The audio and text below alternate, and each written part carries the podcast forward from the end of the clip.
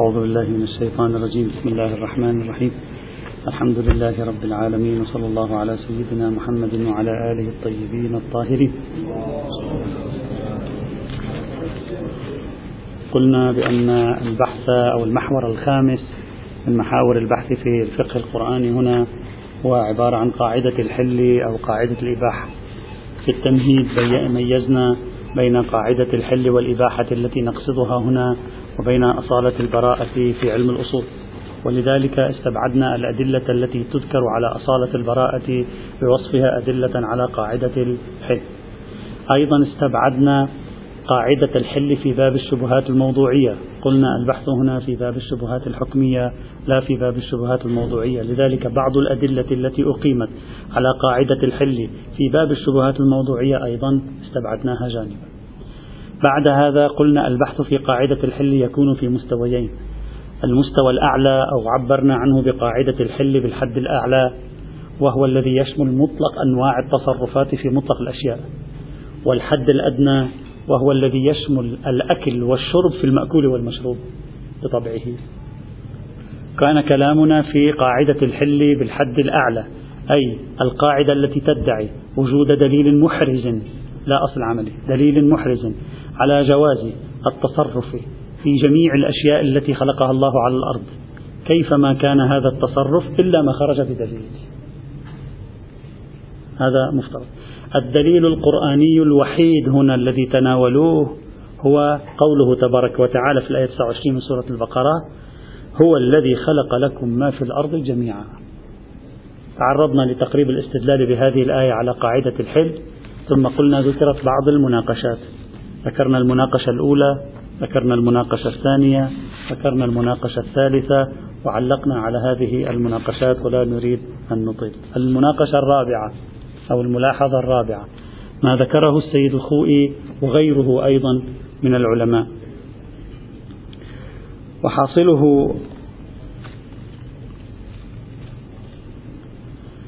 أن المراد من خلق لكم ما في الأرض جميعا هو أن الله سبحانه وتعالى خلق سائر المخلوقات لكي يكرم البشر ويربي البشر.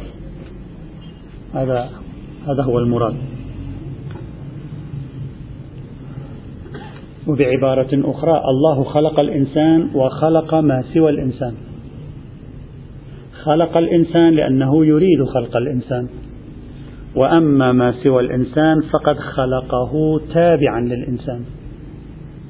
وبعبارة ثالثة لولا خلق الإنسان لما خلق العالم. فخلق لكم ما في الأرض جميعا أي لأجلكم خلق هذا العالم. ولولا أنه خلقكم ما خلق هذا العالم. هذا لا, لا علاقة له لا بالملكية لا بالانتفاع لا. يعني أنا كأن الله يقول إنني وضعت خطة لأخلق الإنسان ولأنني قررت خلق الإنسان لهذا قررت أن أخلق هذا العالم. ولولا أنني اتخذت قرارا بخلق الإنسان ما فكرت يوما في خلق لا الشمس ولا القمر ولا المجرات ولا أي شيء آخر. هذا كل ما في الأمر. وهذا الفهم للآية لا ينافي أن بعض الأشياء حرمها الله على الإنسان وبعض الأشياء أحلها الله للإنسان. لا ينافي. كل ما يريد أن يقول لولا أنني قررت أن أخلق الإنسان لما خلقت العالم. يعني أنا قررت أن أخلق الإنسان فخلقت هذا العالم كي ينتظم خلق الإنسان. أما لو لم أرد خلق الإنسان ما كنت لي أخلق هذا العالم. يعني خلقت الأشياء لأجلك. هذا التعبير. تعبير لأجلك هنا يعني لولا أنك القرار أن تخلق ما كان في أحد سيخلق غير غيرك أصلا. هذا هو يعني التابعية في الخلق. لا أكثر ولا أقل. هذا ما أفاده السيد الخوئي رحمه الله تعالى ويظهر من غيره أيضا. هذا الكلام هذا الكلام لا بأس به إلا أن السياق في الآية القرآنية سياق امتناني. خلق لكم ما في الأرض جميعا. لكم هنا ظاهرة في أنها في مقام الامتنان على البشر أن ثمة أشياء خلقها لأجلهم. فهذه الأشياء ينبغي أن يعود نفعها عليهم. إذا كان هذه الأشياء بينهم وبينها تمام التحريم وأنه لا يجوز لهم أن ينتفعوا بها إذا كان الله خلق هذا العالم لأجلنا ثم قال لنا لا يجوز لكم الانتفاع بهذا العالم هذا خلاف أنه خلق لنا هذا العالم. تعبير لكم ظاهر في أن غائية هذا الخلق هي عود هذا العالم إليكم. يعني رجوع نفعه إليكم انتفاعكم به. تصوروا معي أن كلام السيد الخوئي صحيح وأن جميع الانتفاعات بجميع ما خلق الله في العالم حرام. تصوروها فرضنا هل كان سيصح أن يقول تبارك وتعالى خلق لكم ما في الأرض جميعا؟ لا يمكن بدلالة الاقتضاء. بدلالة الاقتضاء. لا يمكن أن يكون العالم خلق لأجلنا ثم يكون هذا النص لا يفيد تحليل الانتفاع بالأشياء. لا لا ليس الأكل الانتفاع. آه آه آه إذا هذا ليس دليل السيد الخوئي هذا هذا الإشكال الذي نحن سنقوله. السيد الخوئي إشكاله على استدلالهم لقاعدة الحلية بآية خلق لكم ما في الأرض جميعا. إشكاله هكذا أن خلق لهم لكم لا علاقة لها بالانتفاعات. خلق لكم يعني الله أراد أن يخلقكم فخلق هذا العالم لكي تخلقوا في العالم. ولولا أنه أراد أن يخلقكم ما كان يخلق هذا العالم البتة. وبالتالي اعتبر أن هذه منفصلة عن دائرة الانتفاع. وباب الانتفاع نحن نتكلم في قاعدة الحل بالحد الأعلى الآن. في الحد الأعلى نعم. نتكلم عن قاعدة الحل بالحد الأعلى. إشكال السيد الخوئي لازمه أنه من المعقول تكوينا أن يكون الله قد خلق العالم لأجلنا بالتفسير الخوئي للكلمة وفي الوقت عينه لا يجوز لنا التصرف بأي شيء في هذا العالم. مفاد كلامه ينسجم مع هذه النتيجة مع أننا بالوجدان نشعر أن هذه الآية القرآنية الكريمة لا يعقل ألا تتضمن ترخيصا في الانتفاع. حتى لو فرض السيد الخوي أنها ناظرة إلى جهات تكوينية. إذا هذه اللب المشكلة. السيد الخوئي يريد أن يخرج الآية تماما عن سياق مجال انتفاع البشر بالأرض. ويجعل خلق الأرض لخلق البشر. بينما خلق الأرض لأجل لخلق البشر لا معنى له بحسب ظاهر الآية إلا أن يكون الأرض نسبتها إلى البشر نسبة ما ينتفع به البشر إليهم. وإلا لو تصورنا تشريعا لا يجوز الانتفاع بشيء مما في الأرض. فهل يا ترى سيصح قوله تعالى خلق لكم ما في الأرض جميعا؟ إذا هذا يتضمن بدلالة الاقتضاء أن ثمة في الآية إشارة إلى أنه يمكنكم أن تنتفعوا بها إلى أنها ترجع بالنفع عليكم. وهذا هو الظاهر عرفا من كلمة خلق لكم ما في الأرض جميعا.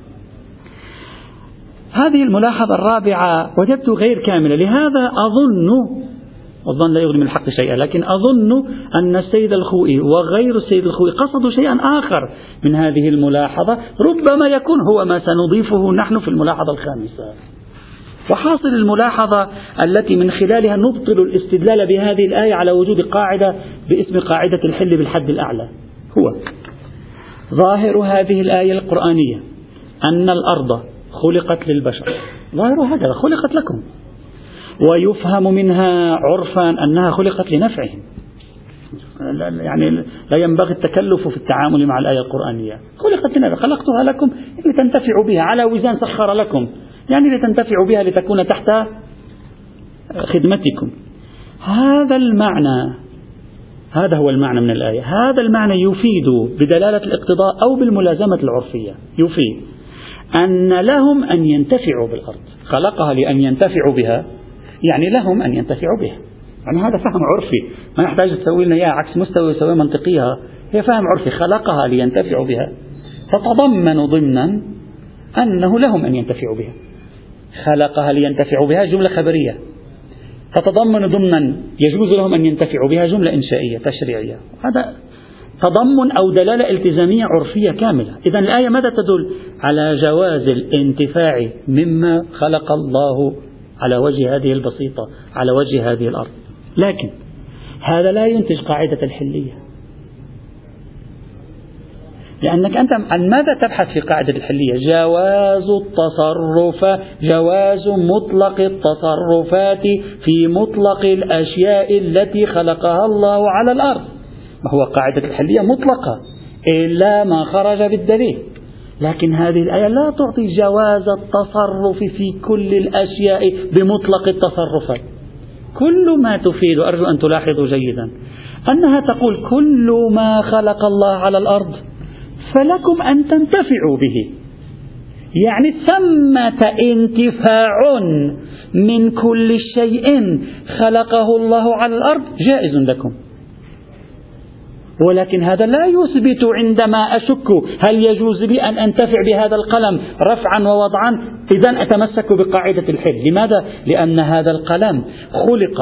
هم أنتفع به رفعا ووضعا. هم أنتفع به كتابة. هم أنتفع به للنظر إلى جماله. ما هذه كلها انتفاعات الآية ماذا تقول؟ الآية تقول خلق لكم كل ما على البسيطة لتنتفعوا به. أي كل ما على البسيطة يجوز لكم أن تنتفعوا به. وهذا صادق على حالة تحقق الانتفاع بكل شيء في البسيطة ولو انتفاعا واحدا. يعني الميتة تشملها آية خلق لكم ما في الأرض جميعا. إذ يمكنني أن آخذ الميتة ثم أدسها في التراب لتعطي سمادا للتربة وقوة في الزراعة. وهذا ليس بحرام. الشمس يجوز لي أن أتعرض لضوئها. الخمر حتى الخمر. يجوز لي مثلا أن أنتفع بها لنفرض انتفاع أنتفع بها مثلا بواسطة آه، وضعها على مواد للحفظ فقط كمادة حافظة. إذا لم لم تكن المادة للأكل مثلا كمادة حافظة. سقي الأشجار. غاية ما تعطيه الآية أن ما من شيء في الأرض إلا ولكم حظ في الانتفاع به. وهذا لا يساوي قاعدة الحلية. قاعدة الحلية تقول ما من شيء خلق على الأرض إلا ولكم تمام التصرفات فيه بحيث أي تصرف تشكون في جوازه أو عدمه يمكنكم الرجوع إلى العموم الفوقاني لإثبات جوازه مع أن هذا لا توفره لي الآية القرآنية الكريمة. ما أدري صارت الفكرة واضحة أو لا. إذا هناك عدم تساو بين مفاد الآية مع الحفاظ على تمام دلالتها في باب الانتفاع وبين مفاد قاعدة الحل. قاعدة الحل تقول كل التصرفات في كل الأشياء حلال إلا ما خرج بالدليل. فلو جئت إلى حالة شككت في جواز التصرف بهذا النوع من التصرف فيها أو لا فإنك ترجع إلى قاعدة الحل التي تمثل عموما فوقانية لتثبت الجواز. الآية لا تعطي هذا. الآية تعطي ما من شيء خلق إلا ولكم أن تنتفعوا به انتفاعا ما. لأن هذا المقدار يحقق يحقق ويشبع حيثية خلق لكم. هذا المقدار يشبع حيثية خلق لكم. الميت خلقها لكم أيضا إذ تنتفعون من سمادها. كفى. إشباع الحيثية يكفي هنا. فلا يمكن التمسك بإطلاق في دلالة الآية القرآنية أو عموم لكي نرجع إليه في كل مورد نشك فيه في تصرف من التصرفات. ولعل الروايات التي تحدث عنها المحدث البحراني وفسرت لكم يعني خلقا هذه الأشياء لتعتبروا بها لعلها بيان لأحد المصادق أن بعض الأشياء خلقها لنا لننتفع منها بالاعتبار لعل بعضها هكذا. فتكون الروايات بيانا لبعض المصادق. ولا تكون منافية للفهم الذي خرجنا به من دلالة هذه الآية القرآنية الكريمة. وبهذا يتبين أن الدليل العمدة والأساس من القرآن الكريم على ما يسمى بل هو الدليل الأساسي أصلا عندهم. على ما يسمى بقاعدة الحل بوصفها غير قاعدة البراءة وبوصفها في الشبهات الحكمية لا في الشبهات الموضوعية. الدليل الوحيد هو هذه الآية والآية لا تدل على قاعدة من هذا القبيل. والنتيجة لم يثبت وجود دليل فوقاني يفيد حلية جميع التصرفات في جميع الأشياء بالعنوان الأول إلا ما خرج بالدليل. هذا لم يثبت. فقاعدة الحل بالحد الأعلى غير صحيحة. هذا كان قاعدة الحل في بالحد الأعلى. قاعدة الحل بالحد الأدنى. ما معنى قاعدة الحل بالحد الأدنى؟ إثبات جواز الأكل والشرب في جميع الأشياء إلا ما خرج بالدليل. يعني عندي عموم فوقاني عندي عموم فوقاني أرجع إليه كلما شككت في الشبهة الحكمية في حلية الشيء للأكل والشرب وعدمه. هذه لا لأن بحث عمدتها هذه الآية. بقية الأدلة التي استدلوا بها لو راجعتها وتأملتها عمدتها إما أدلة البراءة للحل أو أدلة الشبهات الموضوعية. القاعدة الحل بالحد الأدنى هي جواز الأكل والشرب في كل مأكول ومشروب نشك في حليته وحرمته بنحو الشبهة الحكمية. هذه لا نبحث فيها الآن. ليش؟ لأننا بحثناها. أين؟ بحثناها في دلالة الحصر في آيات الأطعمة. قلنا الآيات الأطعمة الأربعة تصلح مرجعا فوقانيا يثبت الترخيص بنحو الأمارة. في كل مأكول أو مشروب شككنا في حكمه من حيث الأكل والشرب. قلنا هكذا بحثنا وجبنا المناقشات على الاستفادة الحصر وردينا المناقشات على الاستفادة الحصر وقلنا إنما أقول لا أجد فيما أوحي إلي يعطيني عموما. فكل مورد أشك في حليته كل طعام أشك هل هو بعنوانه؟ ذاتا. أشك في أنه حرام أو حلال أرجع إلى عموم قوله تعالى قل لا أجد فيما أوحي إلي لأثبت حليته. وأقول حلال إلا ما خرج بالدليل. إذا في دليل يخرج عن هذه الحلية أهلا وسهلا. ما في دليل عندي عام يثبت ذلك. فإذا قاعدة الحل بالحد الأدنى أي قاعدة الحل في باب الأطعمة والأشربة ثابتة بنصوص الحصر الواردة وسيأتي معنا إن شاء الله تعالى أن هناك مجموعة من الروايات أيضا تعلن أنه في باب الأطعمة والأشربة ليس هناك حرام إلا ما حرم الله في القرآن. سيأتي بحثها إن شاء الله تعالى. فإذا قاعدة الحل في باب الأطعمة ثابتة إلا ما خرج بالدليل طبعا. والنتيجة لا يوجد دليل فوقاني قرآني على إثبات قاعدة الحل بالحد الأعلى. اثنين ثبت بالدليل القرآني الفوقاني قاعدة الحل بالحد الأدنى فكل مورد نشك في حرمته بنحو الشبه الحكمية نشك في حرمته أو عدم حرمته عندي دليل أماري على حليته إلا ما خرج بالدليل.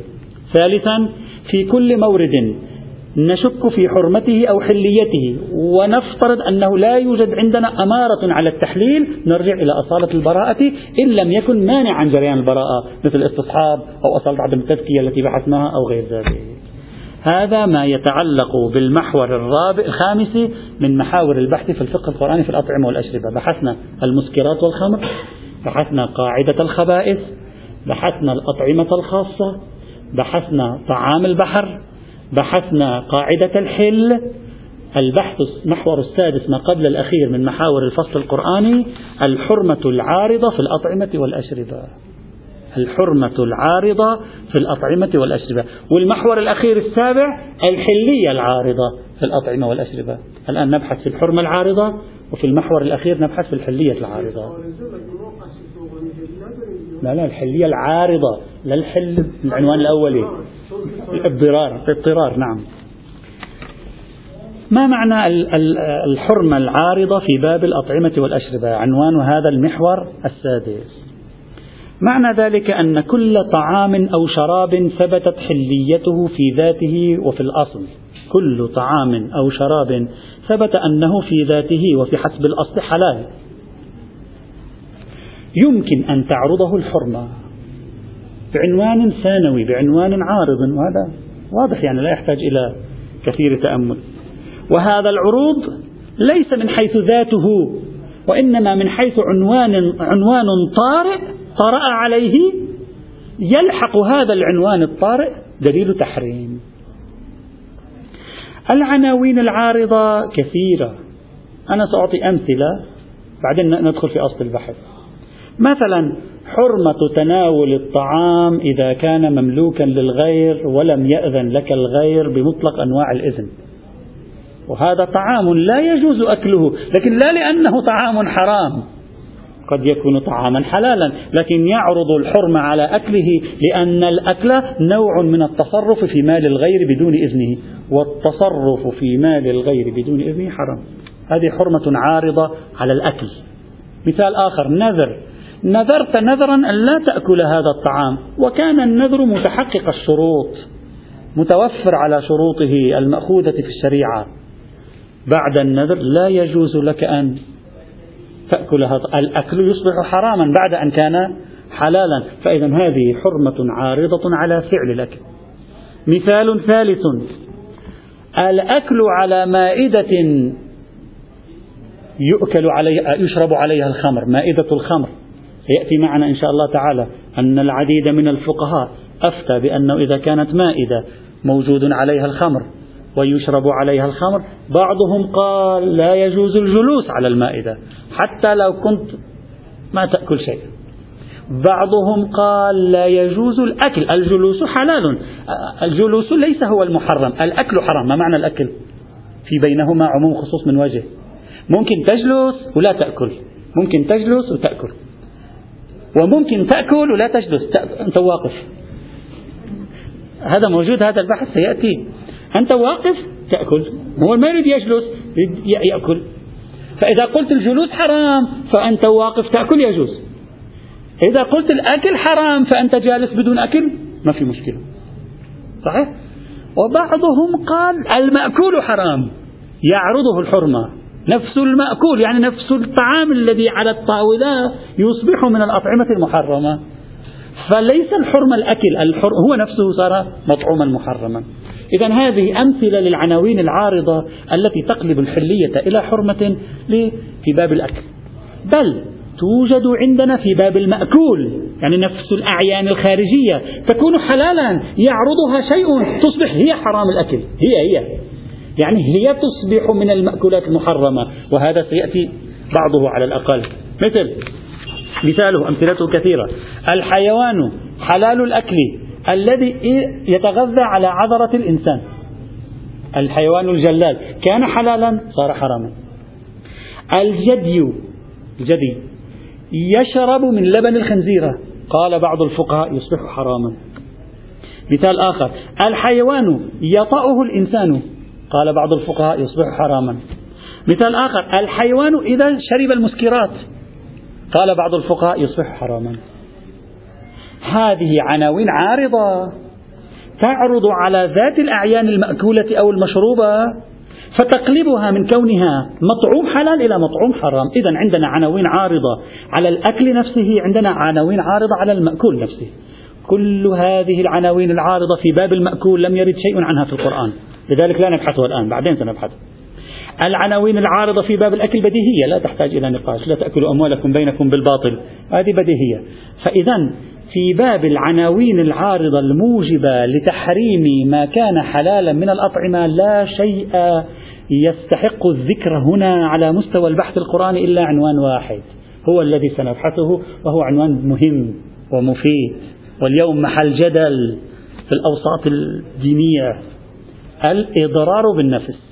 إذا كان تناول طعام حلال أو تناول شراب حلال موجبا للإضرار بالنفس يصبح حراما. ما معنى الإضرار بالنفس؟ هذا هو محل بعد. إذا العناوين شرب الجدي هذه ما موجودة في القرآن. حتى الآن قرآني في هذا الفصل كلها موجودة. العناوين العارضة النذر وكذا بعضها لا وجود له في القرآن أيضا وبعضها واضح بديهي لا يحتاج نبحث فيه. لكن في قاعدة مهمة وتعرض لها القرآن تتصل بعنوان تحريمي عارض شامل لباب الأطعمة والأشربة وليس مختص بالأطعمة شامل لباب الأطعمة والأشربة يحسن بنا أن نبحثه. قاعدة الإضرار بالنفس. هذه القاعدة أي الحرمة العارضة بملاك الضرر لما ليس بحرام في ذاته وإنما يحرم من باب إضراره بالنفس. فليس الأكل حرام والإضرار حرام إنما هي حرمة واحدة وهي حرمة الإضرار. هذا الموضوع صار من المواضيع كثيرة الجدل في العقود الأخيرة. وقد استخدمت هذه القاعدة في إصدار بعض الفتاوى التي أثارت جدلا ونقاشا. وسأعطي ثلاثة أمثلة. المثال الأول تدخين. فقد استخدمت هذه القاعدة للإفتاء بحرمة التدخين من قبل بعض الفقهاء ومن بينهم الشيخ ناصر مكارم شيرازي حفظه الله السيد محمد حسين فضل الله رحمه الله وآخرون. معيارهم في الحرمة ليس سوى قاعدة اسمها قاعدة حرمة الإضرار بالنفس. وفهمهم لهذه القاعدة بما يشمل هذا الجو هذا المجال. هذا مثال. مثال ثاني. المخدرات. المخدرات عفوا المخدرات ليست حرام. المخدرات المخدرات تناول المواد المخدرة. كثير سيأتي معنا أن بعض الفقهاء أدخل المواد المخدرة ضمن عنوان المسكر اعتبرها من المسكر حقيقة وموضوعا. وسيأتي بحثه إن شاء الله تعالى. ومنهم مثلا على سبيل المثال السيد محمد حسين فضل الله. وبعضهم لم يقبل باندراج عنوان المخدر في المسكر وهم المشهور تقريبا. قالوا ليس بمسكر خاصية الإسكار شيء خاصية التخدير شيء آخر. إذا المخدرات ليس هناك دليل على تحريمها بعنوانها فلجأوا إلى قاعدة الإضرار بالنفس. وقالوا إن لزم من تناول المخدر الإضرار بالنفس. إما بسبب الكمية المأخوذة أو بسبب الإدمان عليه صار حراما. وبعضهم استخدم هذه القاعدة على نحو فقه المجتمع مثل السيد الخامنئي حفظه الله تعالى حيث قال إن المواد المخدرة مضرة بلحاظ المجتمع. لنعبر عنه كنا دائما الإنسان الكبير. قال أصلا نطبقها مباشرة على المجتمع. فهي تلحق الضرر بالاقتصاد تلحق الضرر بكذا بكذا بكذا بكذا فنقول هي حرام. أيضا بملاك قاعدة حرمة الإضرار بتوسعتها من مجال النفس الفردية الإنسان الصغير إلى مجال النفس الجماعية الإنسان الكبير. إذا حضرت قاعدة حرمة الإضرار بقوة في بحث تناول المخدرات. ثالثا التطبير وأمثاله من الشعائر الحسينية. حيث إن بعض الفقهاء ذهب إلى تحريمه بعنوان الإضرار لا بعنوان خوف الفتنة أو تشويه صورة التشيع لا. كانوا يعتقدون بأن هذا المقدار من إلحاق الضرر بالنفس حرام هو بنفسه حرام أصلا. حتى لو فرضنا أنك تريد أن تفعله في الطابق العاشر تحت الأرض حسب رأيهم. حرام. لا قلنا قبل قليل قلنا هذه القاعدة كلية ولكن من أبرز مصادقها بحث الأطعمة والأشربة. الآن ما زلنا نتكلم عن أهمية هذه القاعدة وكيف أنها وظفت مؤخرا في العديد من الموضوعات الحساسة. طيب. إذا هذه قاعدة مهمة في حد نفسها. لكي نبحث هذه القاعدة إخوان الأعزاء حتى لا يحصل خلط عجيب وخطأ كبير في فهمنا لهذه القاعدة يجب أن نعرف أن هذه القاعدة بالتحليل يمكن فهمها بأربع مستويات. ويختلفون في في الحقيقة لا أحد يختلف في حرمة الإضرار بالنفس. إنما يختلفون في الدوائر والمستويات. أربع المستوى الأول. سأذكر المستويات الأربعة. بعد ذلك لما نذكر الأدلة سنرى كل دليل ماذا يعطي.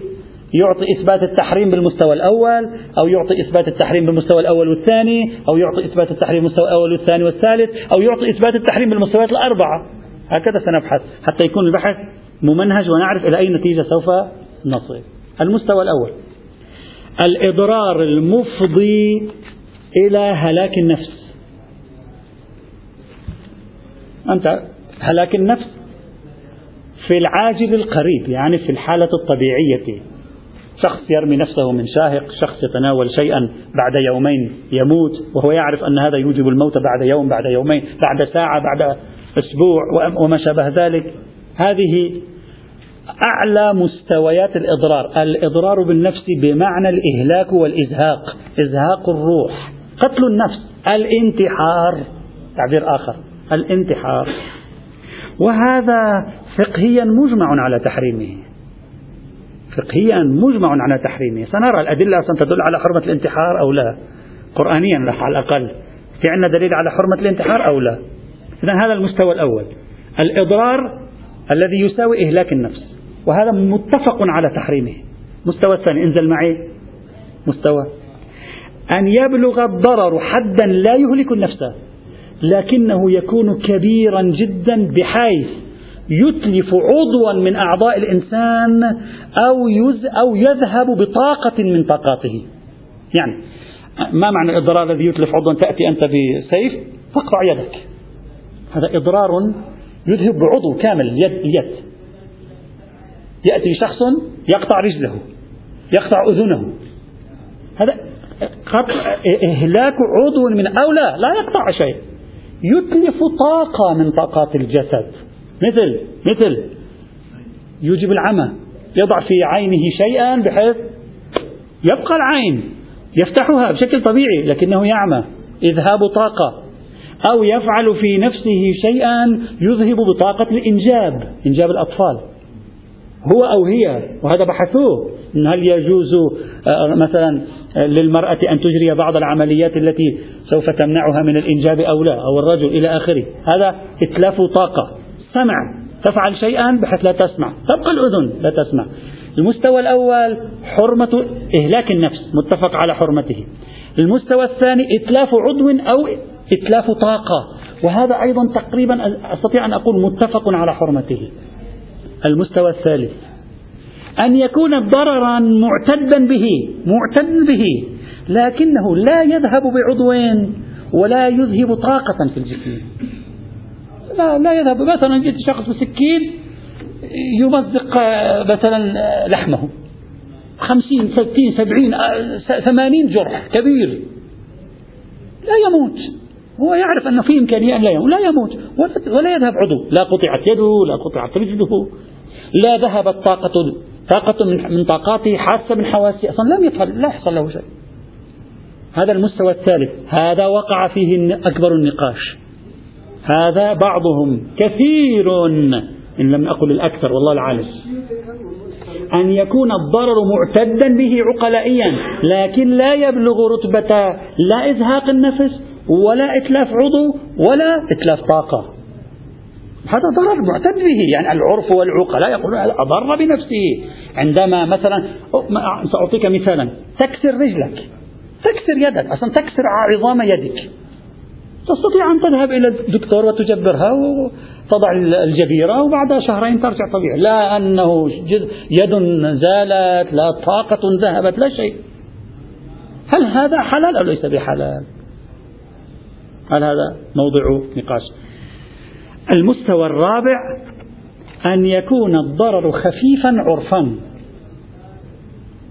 وهذا متفق على جوازه. مثلا أنت تقرأ كثيرا في الليل وتعرف أنك ستصاب بصداع. أو تقرأ كثيرا وتعرف بأنك مثلا سوف تصاب بإجهاد معين. أو تعمل على الكمبيوتر وتعرف مثلا أنه مثلا بعد أسبوع أسبوعين من العمل ليلا نهار متواصل مثلا سوف يعني تضعف طاقتك ستضطر يومين للاستراحة. أضرار خفيفة. أو تأتي بسكين صغير وتجرح يدك جرحا بسيطا جدا. جرح بسيط. شيء بسيط عادي. أو ممكن أن تأتي بخشبة تضرب نفسك ضربا قويا لا يحصل إدماء ولا شيء. ولكن ضرر هذا بالنهاية تورم لكن شيء محمول مثلا بسيط.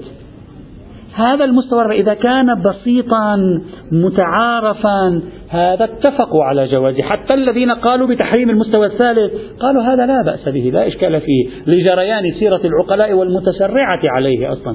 ولا يوجد نهي عن مثل هذه الأضرار البسيطة التي تلحق جسم الإنسان نتيجة بعض الأعمال. مثلا فإذا صار عندنا أربع مستويات. مستو... ثلاث مستويات متفق عليها تقريبا. مستوى هو محل التنازع في الحقيقة. المستوى الأول إزهاق النفس الثاني إتلاف عضو أو طاقة الثالث ضرر معتد به كبير لافت للنظر عرفا وعقلائيا الرابع ضرر خفيف بسيط عرفا يتعارف أن يلحق بالناس ولا يتأذون من لحوقه لهم.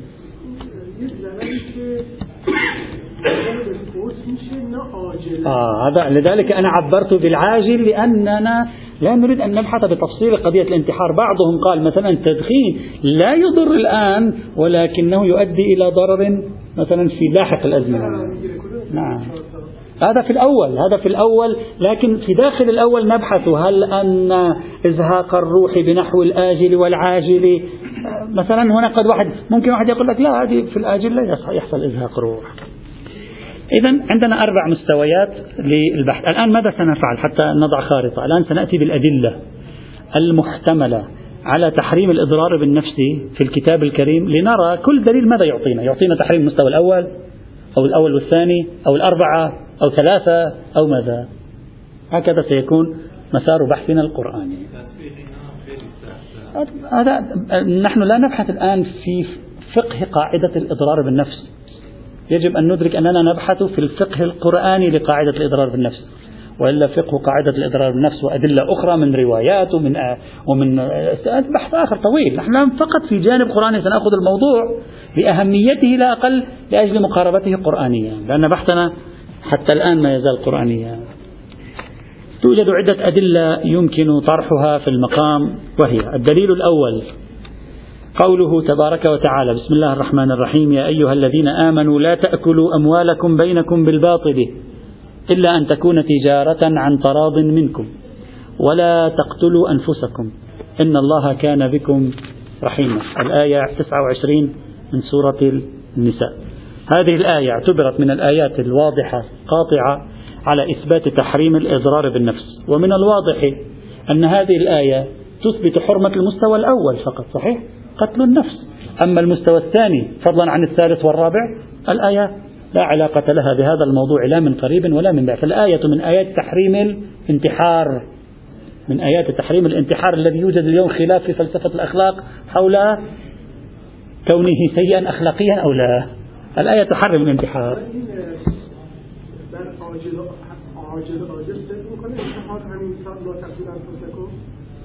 لا أريد أن أدخل في التفاصيل شيخنا أنا لا أريد أدخل في أنا أسس القاعدة القرآنية الدخول في التفاصيل حتى في العاجل حرام.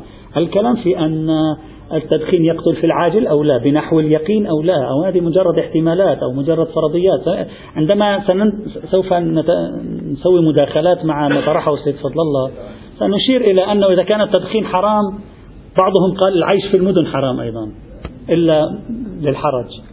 لأن العيش في مدينة طهران أصعب من واحد يدخن سيجارة واحدة في اليوم ويعيش مثلا في الأرياف. سيأتي بحث لا ندخل في تفاصيل فقه الإضرار أنا أرى القرآن كتقعيد ماذا يعطي؟ هذا هو الذي نريد حاليا. وبعدين لما ننتهي من هذه نشوف بعض الإشارات. هذا الاستدلال بهذه الآية على حرمة الانتحار قد يقع موقع الإشكال. على حرمة الانتحار ها؟ وقع موقع الإشكال أيضا. يعني أن الآية لا تدل على حرمة الانتحار أصلا. مو معنى دليل قرآني على حرمة الانتحار. كيف؟ هذا الإشكال مركب من ثلاث جوانب. الجانب الأول صدر هذه الآية القرآنية الكريمة واضح أنه يتكلم عن العلاقة بين الناس.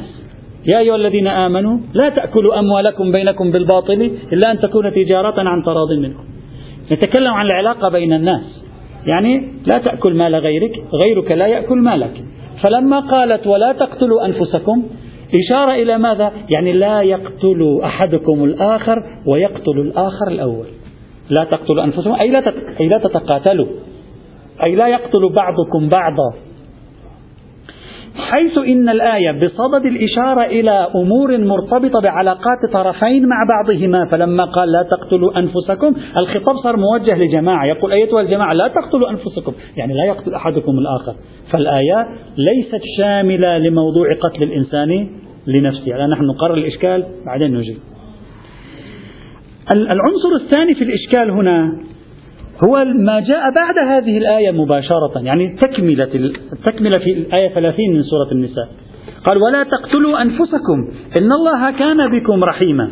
وقال وقال ومن يفعل ذلك عدوانا وظلما فسوف نصليه نارا وكان ذلك على الله يسير فإن تعبير عدوانا وظلما أيضا قرينة على أن المراد أن يعتدي أحد على الآخر. يعني ما قبل المقطع الشاهد وما بعد المقطع الشاهد ما بعد الجملة وما قبلها ما يؤشر إلى أن طبيعة لا تقتلوا أنفسكم ناظرة إلى أمر علائقي يعني أمر علاقات بين الناس لا علاقة الإنسان مع نفسه. لا تقتلوا أنفسكم فمن يقتل النفس عدوانا وظلما يعني تعتدي على الآخرين تظلم الآخرين هكذا فهموا بحسب الإشكال. العنصر الثالث الإشكالي أيضا قالوا نفس هذا التعبير ورد في القرآن الكريم في موضع آخر. ولم يقصد منه قتل النفس. وهو قوله تبارك وتعالى في سورة البقرة الآية 54 وإذ قال موسى لقومه يا قوم إنكم ظلمتم أنفسكم باتخاذكم العجلة فتوبوا إلى بارئكم. هذا قصة العجل الذهبي. قصة العجل الذهبي. فتوبوا إلى بارئكم فاقتلوا أنفسكم. ذلكم خير لكم عند بارئكم. فتاب عليكم إنه هو التواب الرحيم. هذه الآية لو تراجع كتب التفسير فيها ماذا يقول المفسرون؟ يقولون لقد الذي حصل أنه أمرهم موسى أن يقتل بعضهم بعضا وقاموا وقتل بعضهم بعضا وكانت فيهم مقتلة عظيمة. حتى بعض الروايات سبعين ألف ثمانين ألف. قتلوا في تلك المغ بعضهم يناقش يقول بني إسرائيل كم عددهم كان؟ سبعين ثمانين كلهم كم عدد؟ الشرق الأوسط يمكن سبعين ثمانين ألف كان كله. أو يوجد نقاش في العدد مثلا. فاقتلوا أنفسكم. ذكر المفسرون أن المراد منها قتل بعضكم بعضا يعني كل واحد يقتل الثاني. فإذا نفس التعبير وجد في هذه الآية فيكون شاهدا على أن المراد بفاقتلوا أنفسكم أي فلا تقتل بعضكم بعضا. ولا تقتلوا أنفسكم أي فلا يقتل أحدكم أخاه ولا يقتل الثاني الأول. وعليه بضم هذه العناصر الثلاثة نقول الآية لا يعلم أنها دالة على قتل الإنسان لنفسه. هذا حاصل الإشكال الذي يمكن أن يطرح اعتمادا على موروثات كتب التفسير في هذا الجانب أو ذلك إلا أن هذه المناقشة على الاستدلال بالآية على تحريم الانتحار يمكن التوقف عندها في أربع نقاط. أولا نأتي إلى القرينة الأولى التي ذكرت. مجرد أن المقطع الأول من الآية يتكلم عن ارتباط بين الناس لا يعني أن المقطع الثاني يتكلم عن ارتباط بين الناس. لا يوجد ترابط أصلا. خاصة وأننا نعرف من دأب القرآن أنه يتكلم في موضوعات متنوعة أحيانا. فمن جملة قال لا يأكل بعضكم أموال بعض. ومن جملة قال لا يقتل أحدكم نفسه. خاصة وأن هذه الآية القرآنية لو تراجعون سياقها هي سياق بيان مجموعة من الأحكام. لأن هذه الآية وين؟ هذه الآية في سورة النساء. في سياق مجموعة من الأحكام الحكم الفلاني ثم يعطي حكما فلانيا ثم يعطي حكم ثم يعطي حكم. فهو بصدد تعداد مجموعة من الأحكام الشرعية في موضوعات متنوعة. فأي مانع أن يقول لا تأكلوا أموالكم بينكم بالباطل؟ ثم بعد ذلك يقول في نفس الآية ولا تقتلوا أنفسكم. ويكون مراده من قتل النفس أن يقتل الإنسان نفسه. وقتل النفس في ذلك الزمان. ليس أمرا غريبا. يعني بمعنى صحيح أنه ربما ما كان واحد معه مسدس ويقتل نفسه. اليوم انتشر الانتحار. لكن ممكن يقتل نفسه بأن يهمل علاج نفسه. مريض يهمل نفسه. هذا يسمى قتل نفسه. مريض لا يرجع إلى الطبيب. يسمى قتل نفسه. يهمل متابعة أموره الجسدية وهو يعلم بأن هذا سوف يؤدي به إلى الموت. وهذه أيضا كانت شائعة. فإذا مجرد أن مقطع من الآية كان يتكلم عن علاقات بين الناس. لا يعني أن المقطع الثاني لابد أن يتكلم عن علاقات بين الناس. والسياق والسياق سياق تعداد مجموعة من الأحكام الشرعية في موضوعات متفرقة. هذا إذا أولا. ثانيا إذا فهمنا هذه الآية على أنها ناظرة إلى المجموع. الآن لاحظ معي هذه النكتة مهمة جدا. يعني الآية تتكلم تخاطب الإطار المجتمعي تقول لا تقتلوا أنفسكم. هو لا تقتلوا أنفسكم يفترض أن تكون أعام. يعني لا يقتل أحدكم الآخر ولا يقتل كل واحد نفسه. ما هو النكتة واحدة يعني هو عبارة عن عملية القتل. الخطاب بطبيعته إذا كان موجها إلى الجماعة لا تقتلوا أنفسكم. متساوي النسبة إلى أن لا يقتل بعضكم بعضا ولا يقتل كل واحد نفسه. هو متساوي النسبة. حتى لو لم ندع بأن ولا تقتلوا أنفسكم ظاهرة في خصوص قتل الإنسان لنفسه لا أقل من أنها شاملة لها. لا أقل من أن هذا شامل لعنوان ولا تقتلوا أنفسكم في هذا الإطار. هذا ثاني. ثالثا تعبير ظلما وعدوانا غريب أن يؤتى به هنا. فإن القرآن قد دأب على التعبير بكلمة الظلم عن ظلم الإنسان لنفسه. قال لا تقتلوا أنفسكم ومن يفعل ذلك ظلما وعدوانا على نفسه. وهذا كثير في القرآن. راجعوا البقرة 54 231 النساء 110 الكهف 35 فاطر 32 صافات 113 الممتحنة واحد. الطلاق واحد. النمل 44 القصص 16 إلى غيرها. وفي في الروايات والأدعية كثير من تعبير العدوان على النفس ومن تعبير الظلم على النفس. ظلمت نفسي. لماذا نقول أن التعبير عدوانا وظلما لا بد أن يكون قرينة على أن لا تقتلوا أنفسكم مصروفة عن ظاهرها الأولي؟ نحو موضوع قتل الإنسان لأخيه الإنسان. لا لا وجه له إطلاقا في هذا المجال. رابعا القرينة آية بني إسرائيل لو سلمنا أن المراد قتل بعضهم بعضا. لو سلمنا.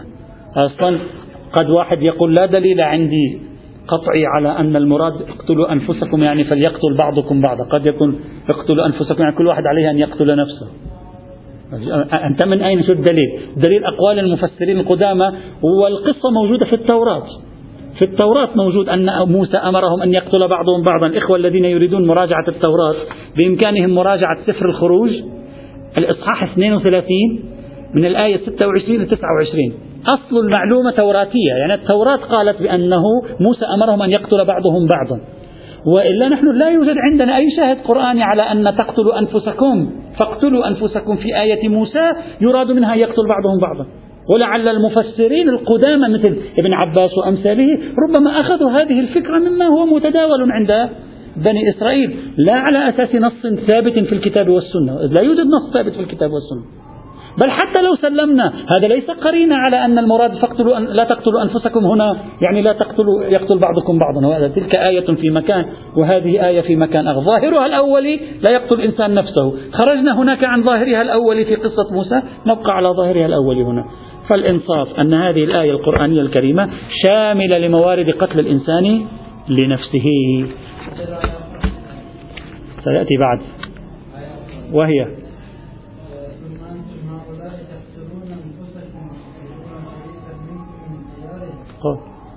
فليكن.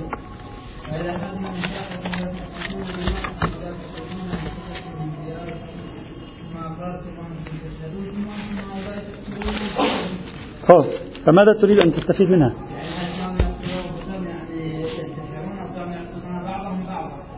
تقتلون أنفسكم هناك ربما القرينة تساعد. ربما كون جملة إخبارية تساعد. قرينة يخرجون بعضكم بعضا من الديار. ممكن هذه تكون مساعدة. أما بدون القرينة لماذا نخرج عن مقتضى الدلالة؟ لا تقتلون أنفسكم التي تتكلمون عنها غير. فاقتلوا أنفسكم في قصة موسى لأن هنا يذمهم. هناك يطلب منهم. الحمد لله.